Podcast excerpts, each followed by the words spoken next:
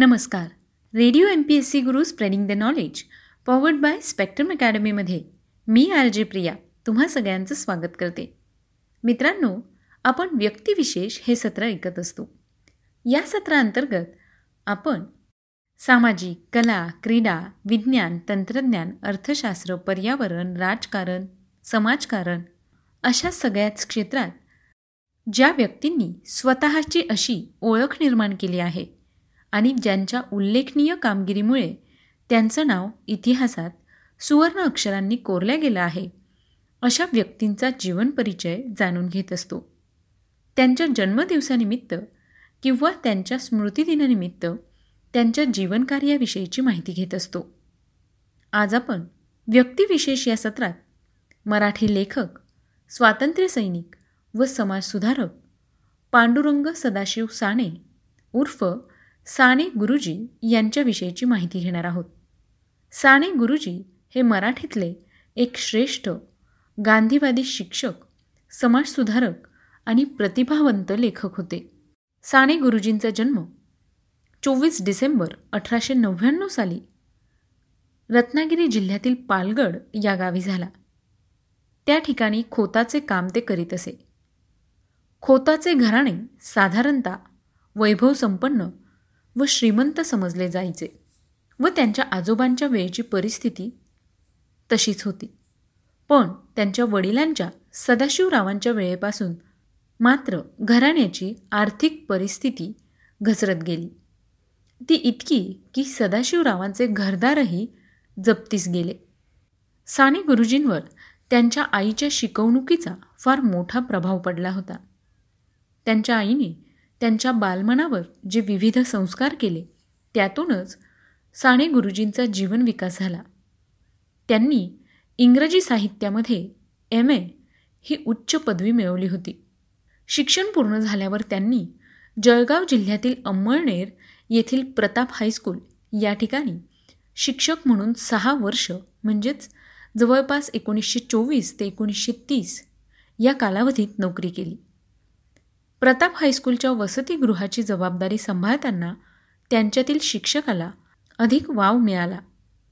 त्यांनी वसतिगृहातील विद्यार्थ्यांना स्वतःच्या उदाहरणातून स्वावलंबनाचे धडे दिले. सेवावृत्ती शिकवली.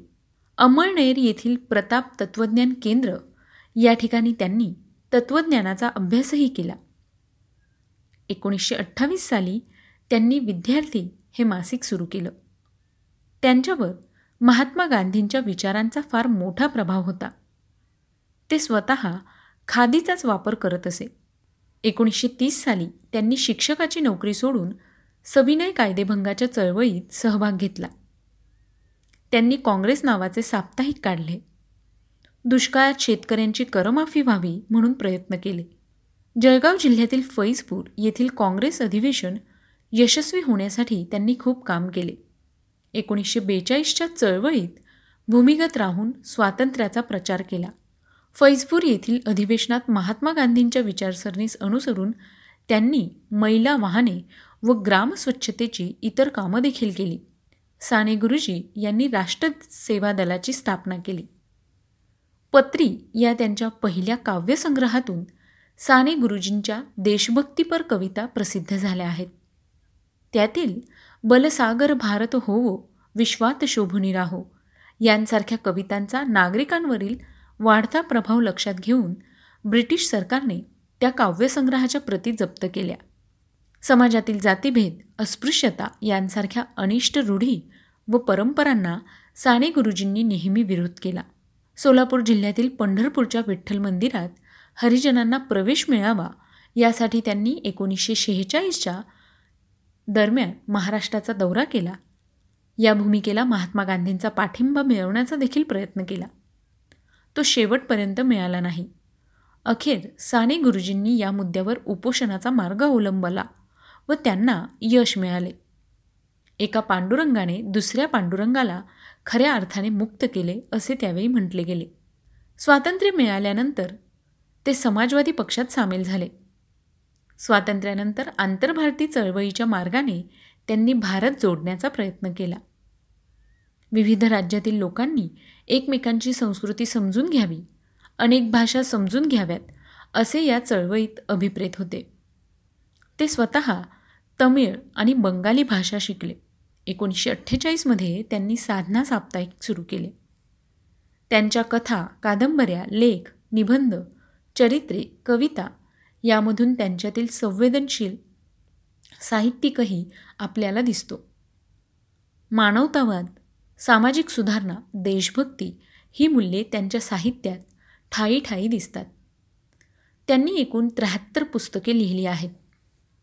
त्यांनी त्यांचे बहुतांश लेखन हे तुरुंगात असतानाच केले. श्यामची आई ही सुप्रसिद्ध कादंबरी त्यांनी नाशिकमधील तुरुंगात असताना लिहिली होती. आचार्य विनोबा भावे रचित. गीता प्रवचने सुद्धा विनोबा भावे यांनी धुळे येथील तुरुंगात सांगितली व साने गुरुजींनी लिहिली. याच धुळ्यातील तुरुंगात त्यांनी स्वातंत्र्य लढ्यातील सहभागाबद्दल सुमारे पंधरा महिन्यांचा तुरुंगवास भोगला. तसेच पुढे बँगलोर येथील तुरुंगात असताना त्यांनी तिरुवल्लीवर नावाच्या कवीच्या कुरल नावाच्या तमिळ महाकाव्याचे मराठीत भाषांतर केले. नंतर फ्रेंच भाषेतील लेस मिझरेबल्स या कादंबरीचे दुःखी या नावाने मराठीत अनुवादन केले. डॉक्टर हेनरी थॉमस या जगप्रसिद्ध मानवशास्त्रज्ञाच्या the story of human race या पुस्तकाचे मराठीत मानवजातीचा इतिहास असे भाषांतर केले. करील मनोरंजन जो मुलांचे जडेल नाते प्रभूशी तयाचे हे गुरुजींच्या जीवनाचे सार होते. मनोरंजनातून मुलांवर सुसंस्कार करण्यासाठी गुरुजींनी अनेक पुस्तकं लिहिली.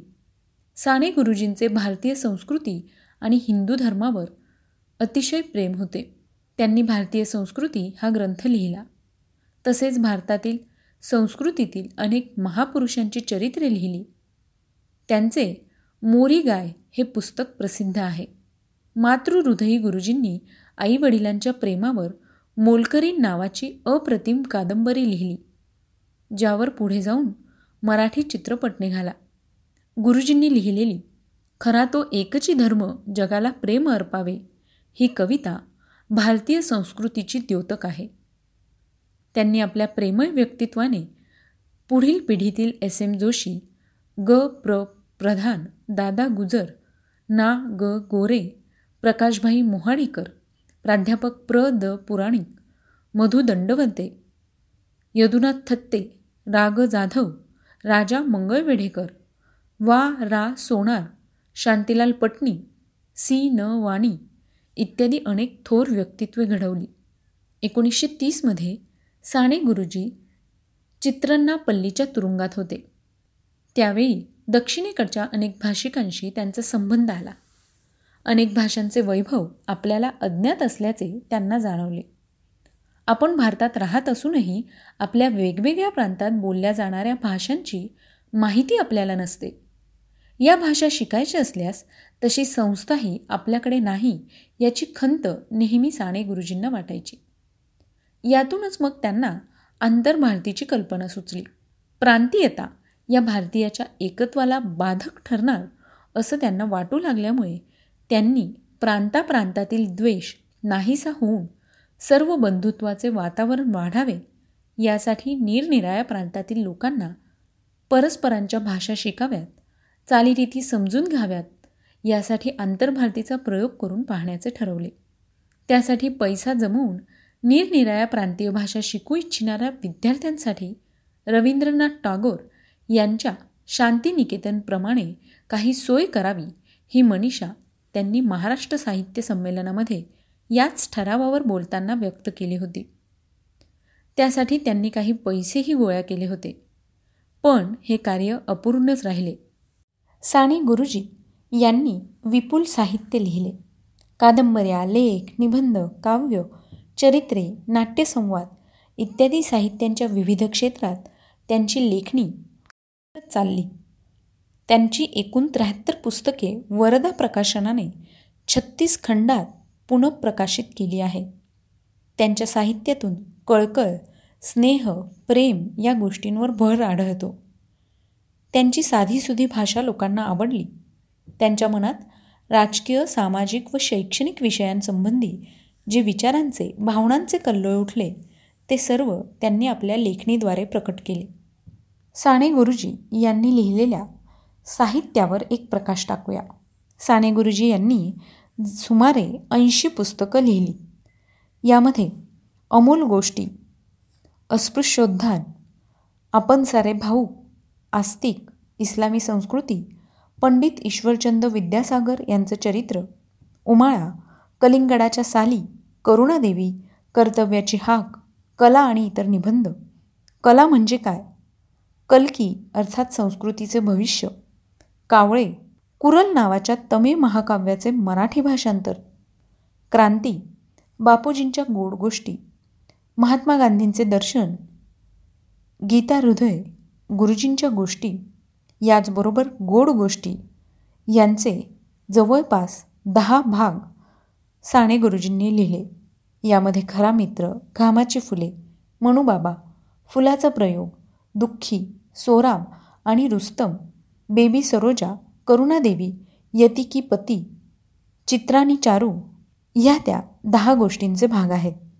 याचबरोबर नामदार गोखल्यांचं चरित्र गोड निबंध भाग एक दोन व तीन गोड शेवट गोप्या गोष्टीरूप विनोबाजी गौतम बुद्धांचं चरित्र चित्रकार रंगा जयंता जीवन प्रकाश जीवनाचे शिल्पकार तीन मुले ते आपले घर.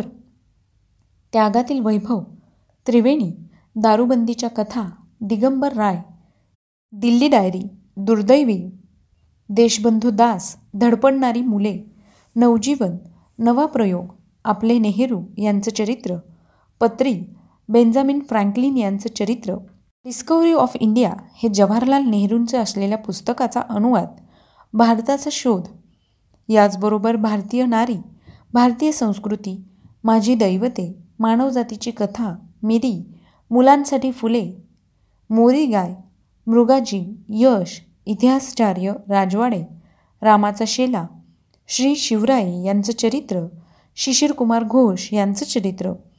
याचबरोबर श्यामखंड एक आणि दोन.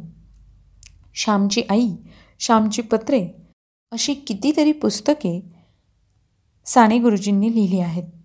ज्यावेळी साने गुरुजी हे आंतरभारतीचे काम करत होते त्याचवेळी त्यांचं हे कार्य अपूर्णच राहिलं. हे कार्य करत असतानाच अकरा जून एकोणीसशे पन्नास रोजी त्यांचं निधन झालं. आज साने गुरुजी यांची पुण्यतिथी आहे. त्याच निमित्ताने radio M P S C गुरुकडून Sane गुरुजींना विनम्र अभिवादन. तर मित्रांनो तुम्हाला ही माहिती नक्कीच आवडली असेल. ही माहिती तुम्हाला आवडली असेल तर आम्हाला नक्की कळवा. चला तर मग मित्रांनो मी आर जे प्रिया तुम्हा सगळ्यांची रजा घेते. पुन्हा भेटूया उद्याच्या व्यक्तिविशेष या सत्रात. एका नवीन व्यक्तीचा जीवन परिचय जाणून घेण्यासाठी. तोपर्यंत काळजी घ्या सुरक्षित राहा आणि हो ऐकायला विसरू नका. Radio M P S C Guru spreading the knowledge powered by spectrum academy